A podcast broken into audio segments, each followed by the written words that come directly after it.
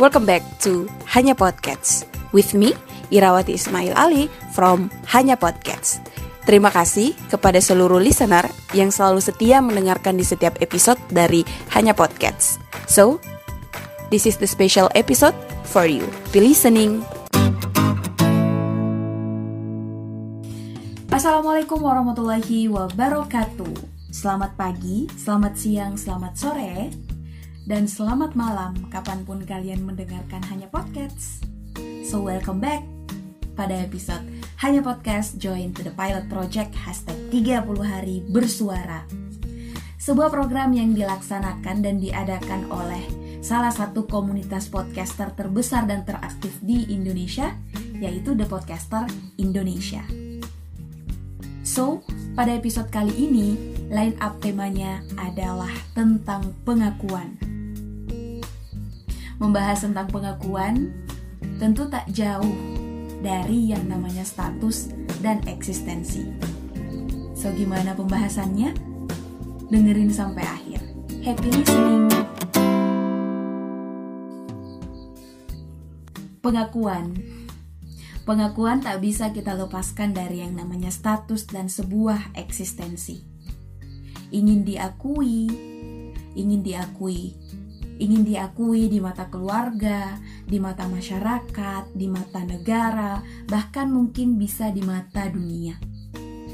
Untuk mendapatkan pengakuan itu, tentunya kita harus memiliki sebuah status, dan saat ini banyak sekali orang yang sibuk mencari status, bahkan mungkin saya, kamu, atau kita semua hidup di dunia ini sibuk mencari status.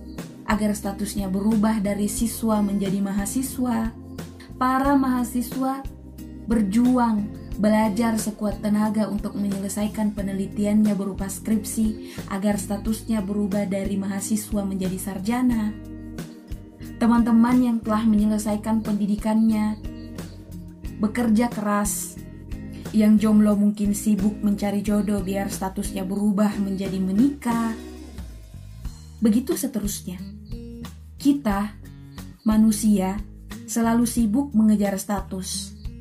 Namun, di suatu malam, saya menanyakan pada diri saya, pernahkah terpikir dari semua status yang mau saya capai, pernahkah berpikir bagaimana status kita di mata Allah?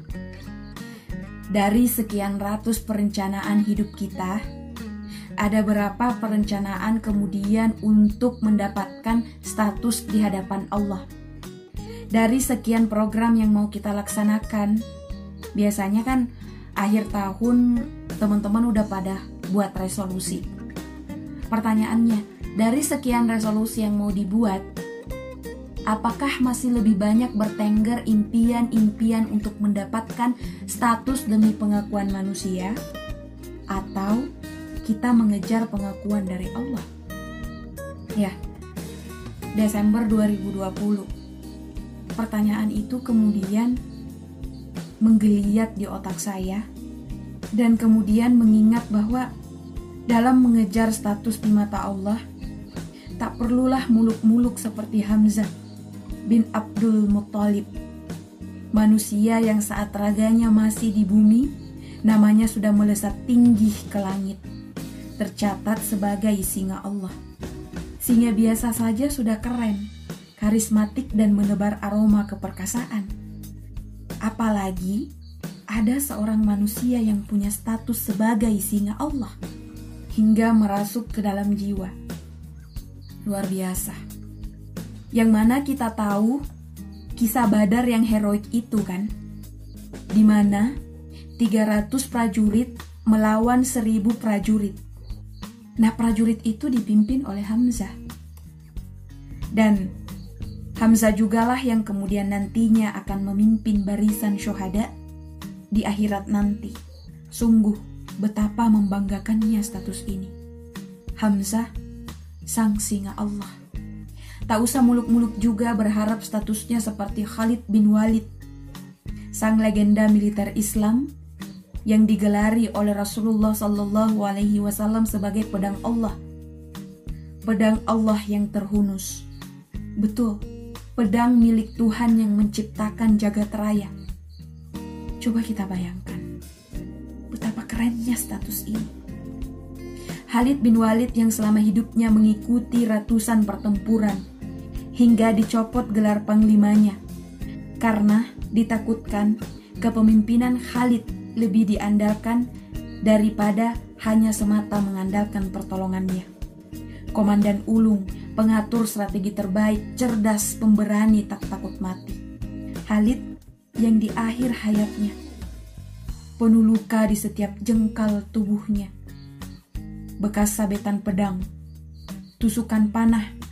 Ia menangis karena tak rela hidupnya berakhir di pembaringan. Tak rela mati tanpa pedang di kancah peperangan. Namun, tak Allah izinkan pedangnya patah di tengah pertempuran. Hingga kisahnya berakhir indah. Begitu Allah istirahatkan pedang andalannya. Khalid bin Walid sang pedang Allah. Tak usah muluk-muluk juga berharap punya status kekasih Allah.